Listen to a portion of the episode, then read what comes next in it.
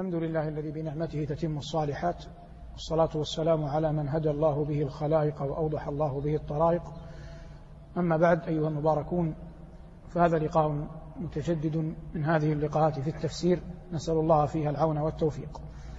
وفي هذا اللقاء سنتدارس قول الله جل وعلا في سورة الصافات ولقد نادانا نوح فلنعم المجيبون ونجيناه وأهله من الكرب العظيم وجعلنا ذريته هم الباقين وتركنا عليه في الآخرين. سلام على نوح في العالمين. إنا كذلك نجزي المحسنين. إنه من عبادنا المؤمنين. وقبل أن أشرع في تفسير هذه الآيات نبين أن خبر نبي الله نوح ذائع شهير قد لا يحتاج إلى تفصيل. فمسألة سرد الخبر عن نوح وسيرته أمر مستفيض وربما مر معنا في لقاءات سابقة في العام الماضي. لكن عظمة القرآن في أنه يمكن أن يتدارس المؤمنون القصة من عدة وجوه خاصة تلك التي يحاول فيها المفسر أن يحل إشكالا ينجم لدى قارئ القرآن أو تاليه وهو يقرأ بعض أخبار أنبياء الله ورسله مما قصه الله جل وعلا في كتابه. قال أصدق القائلين هنا في الصافات ولقد نادانا نوح فلنعم المجيبون ولم يذكر هنا ما هو النداء. لكن ذكره في سورة القمر. رب إني مغلوب فانتصر. وهذا ما يسمى عند علماء التفسير بإيضاح القرآن بالقرآن وهو أعلى مقامات أعلى مقامات التفسير. فلو سألك امرؤ ما ما الحطمة؟ فالجواب يأتي نار الله الموقدة. لأن الله قال وما أدراك ما الحطمة؟ نار الله الموقدة. فهذا أعلى مقامات التفسير وهو إيضاح القرآن بالقرآن. قال ربنا هنا ولقد نادانا نوح وهو أول رسل الله إلى الأرض. فلنعم المجيبون. هذا من ثناء الله جل وعلا على ذاته العلية. ونعم فعل ماض جامد عند النحويين يراد به المدح ويقابله فيما يراد به الذم بئس. قال الله جل وعلا بئس للظالمين بدلا. هذا أسلوب ذم. هنا قول ربنا ولنعم المجيبون. هذا أسلوب مدح. ولقد نادانا نوح فلنعم المجيبون ونجيناه وأهله من الكرب العظيم. الذي نريد أن نقف عنده هنا أن نوحا عليه السلام أخبر الله عنه في سورة نوح أنه قال رب لا تذر على الأرض من الكافرين ديارا فدعا على أهل الأرض بالهلاك. ظاهر هذا؟ أين الإشكال؟ الإشكال أن بعضا من أهل العلم عفى الله عنا وعنهم.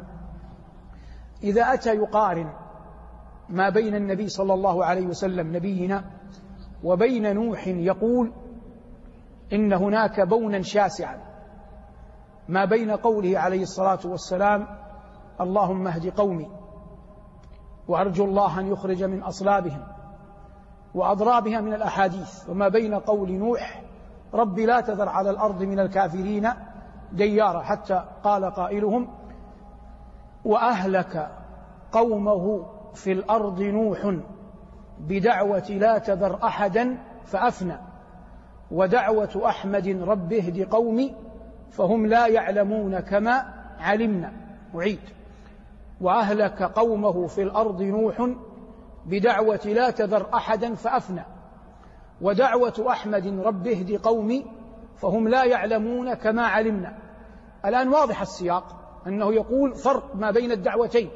ما بين دعوة نوح ما بين دعوة محمد عليهما الصلاة والسلام. والحق أن هذا مسلك جائر.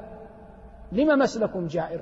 أما كون النبي صلى الله عليه وسلم نبينا أفضل من نوح وأفضل من سائر الأنبياء فهذا ليس محل نزاع هذا محل هذا محل إجماع. لكن الكلم هنا غير صحيح. لما غير صحيح؟ لأن نوحا عليه السلام ما قال رب لا تذر على الأرض من الكافرين ديارا إلا بعد أن أخبره الله أن أحدا منهم لن يؤمن.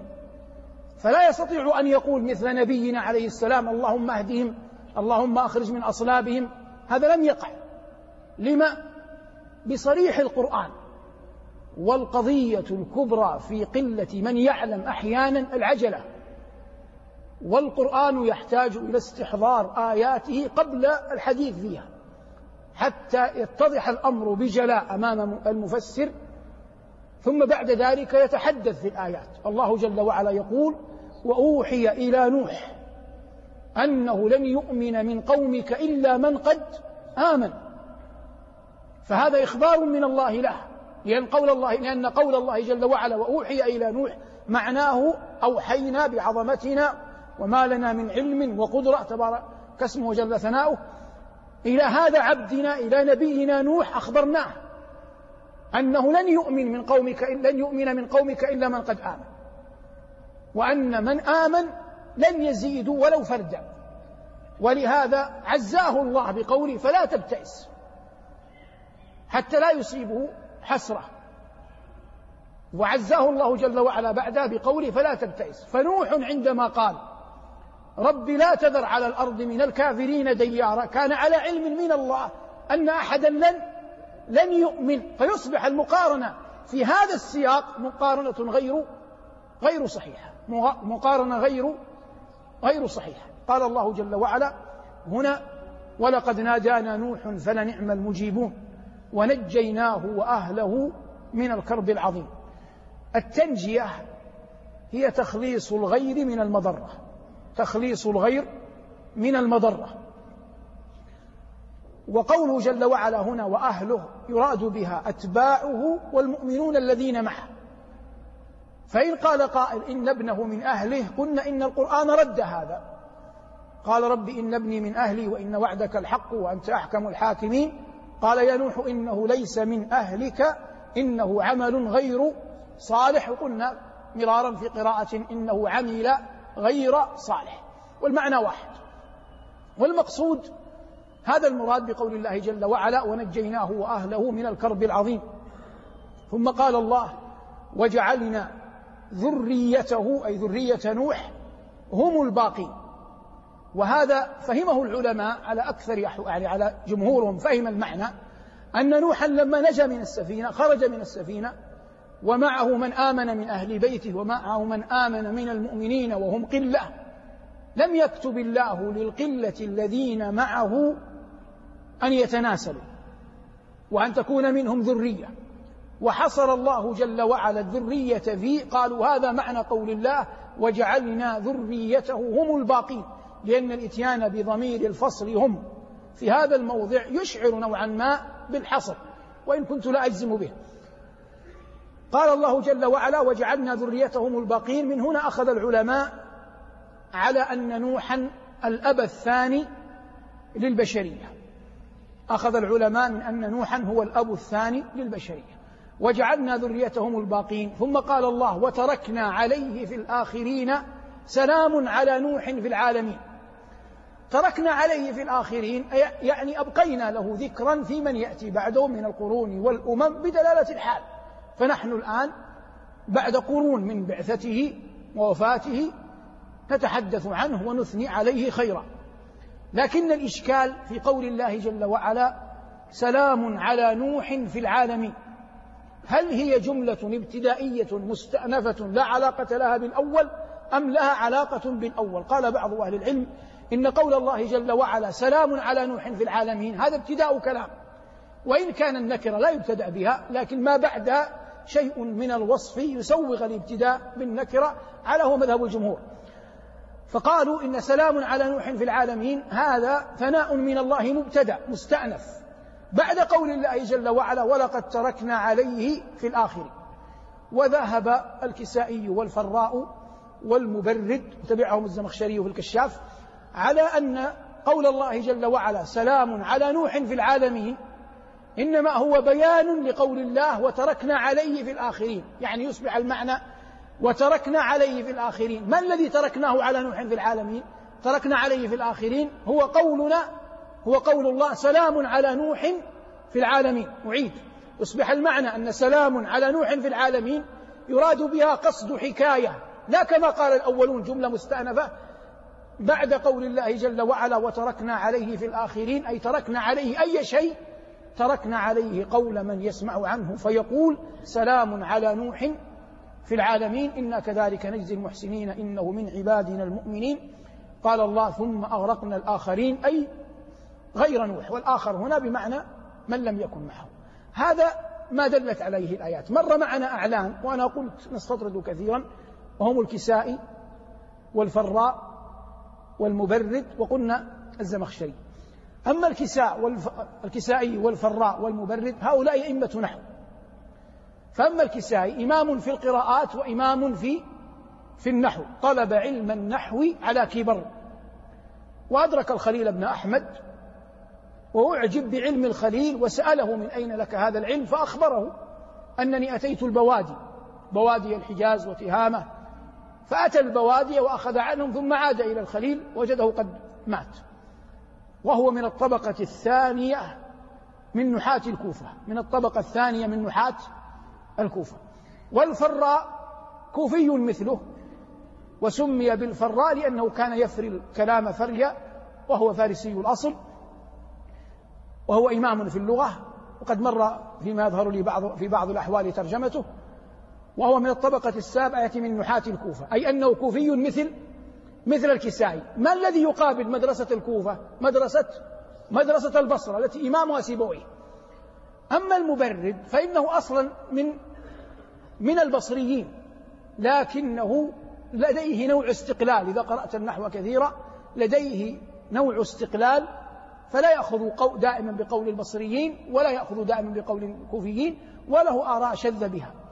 والمبرد معناها المثبت للحق لأن المازنية لما صنع كتابه الألف واللام عرضه عليه فأخذ يبينه له فقال له أنت المبرد أي المثبت للحق فحوره الكوفيون عداء له وأصبحوا يسمونه المبرد.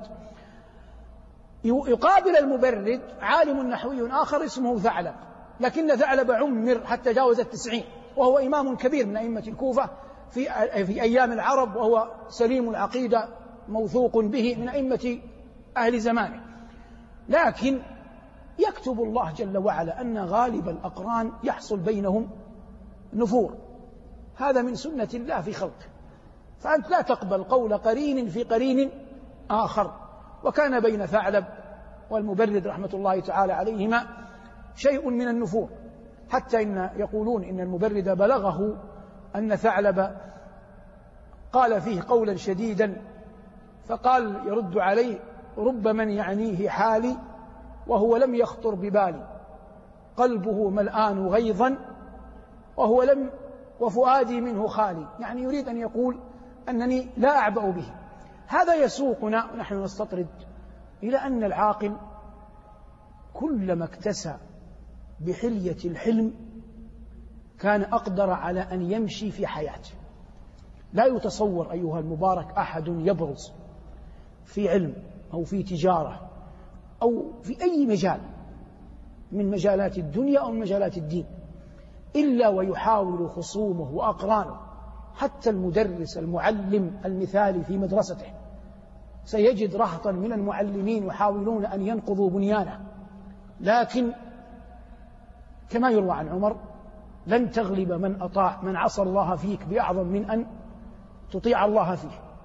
والحلم عمن عداك عمن عاداك يجعله يموت بغيره. والعرب تضرب في هذا أمثالا لبعض رجالاتها منهم معن ابن زائدة وربما مر معنا هذا كثيرا. معن اشتهر بحلمه وكرمه. فجاءه أعرابي يختبر حلمه وهو جالس على سرير أمارته. كان الملوك يأتون بسرير ليس كالكراسي هذه يأتون بسرير عريف. فإذا أرادوا أن يعظموا أحدا أجلسوه معهم على السرير.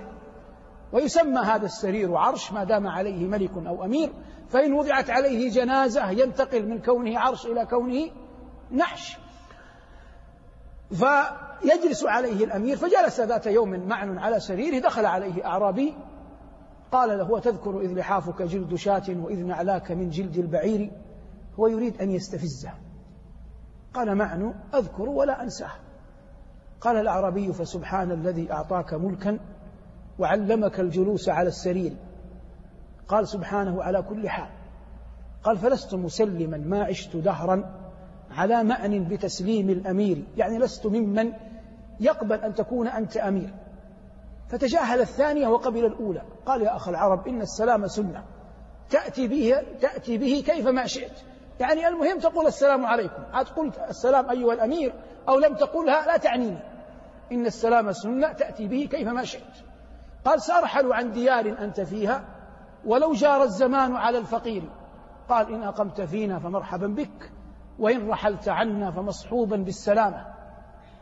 قال فجد لي يا ابن ناقصة وهو ابن زائدة. فجد لي يا ابن ناقصة بشيء فإني قد عزمت على المسير. قال يا غلام أعطه ألف دينار. قال قليل ما أتيت به وإني لأرجو منك بالخير الوفير. قال يا غلام أعطه ألفا أخرى. قال سألت الله أن يبقيك ذخرا فما لك في البرية من نظير؟ قال يا غلام أعطه ألفا أخرى. فقال الأعربي والله لقد أتيتك لما بلغني من حلمك.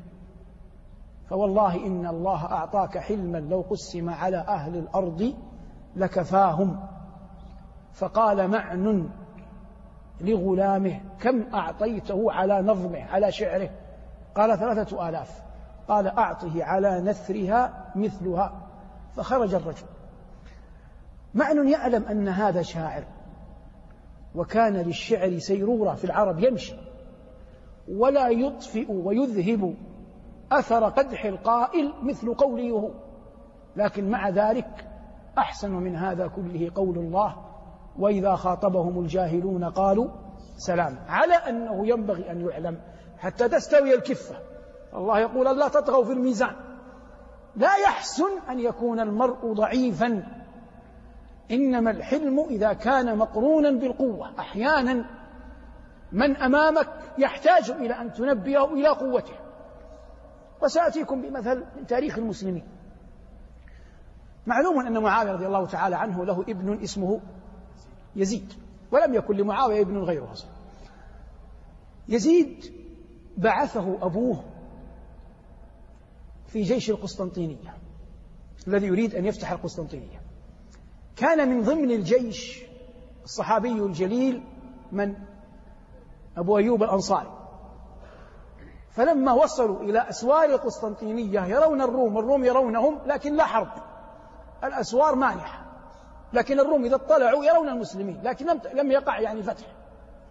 مرض أبو أيوب. فلما مرض قال لي يزيد بوصفه أمير الجيش إذا أنا مت فأوصيك أن تدفنني في أرض الروم. يعني أقرب محل إلى أسوارها. قال أبشر يا صاحب رسول الله صلى الله عليه وسلم. بعد أيام مات أبو أيوب. فجاء يزيد أمر بالنعش حمل السرير كثر المشيعون قدموا على أرض الروم وقيصر يرقب. ورأى الازدحام. دفن أبو أيوب رضي الله عنه. فقال قيصر ليزيد ما الذي تصنعون؟ قال هذا صاحب رسول الله صلى الله عليه وسلم وإكراما له أوصانا أن ندفنه في أرضكم فنحن ندفنه في أرضكم. حلم معاوية ودهاؤه مشهور. دهاء معاوية كان مشهور جدا بين الأمم. فقال قيصر وينعتون أبوك بالدهاء؟ يعني أنت لم تطلع لم تكن مثل أبيك. أي عقل هذا؟ تدفنه عندنا لا تلبث أن تعود أنت وجيشك. فنخرجه من قبره فنرميه للكلاب. من الذي يقول هذا؟ قيصر. قال يزيد يجيبه. أما وإني أعلم هذا لا يخفى علي لكن قسما بالذي أعظمه ولا تعرفه يقصد من؟ الله. والذي دفنت هذا هنا من أجله يقصد الله. لو بلغني أنكم حفرتم قبره أو نبشتموه لما تركت نصرانيا في جزيرة العرب إلا قتلته. فقال قيصر بأيمانه التي يحلفها وحق المسيح هذا يمينه هو وحق المسيح لأكون أول من يحفظه. خوفا على من؟ خوفا على النصارى. موطن مثل هذا ما يمكن تستجدي قيصر أو ينفع معه حلم. هذا موطن يحتاج إلى قوة. لكن أين العاقل؟ العاقل الذي يعرف متى يكون الحلم ومتى يكون ضده. ولا خير في حلم إذا لم يكن له بوادر جهل تحمي صفوه أن يكدر ولا خير في جهل إذا لم يكن له حليم إذا ما أورد الأمر أصدر. لكن هذا كله نور من الله يقذفه في قلب من يشاء. متعنا الله وإياكم متاع الصالحين وجعلنا الله وإياكم من أوليائه المؤمنين. هذا والعلم عند الله. صلى الله على محمد وآله والحمد لله رب العالمين. لو أنزلنا هذا القرآن على جبل لرأيته خاشعا لرأيته خاشعا متصدعا من خشية الله. وتلك الأمثال نضربها للناس لعلهم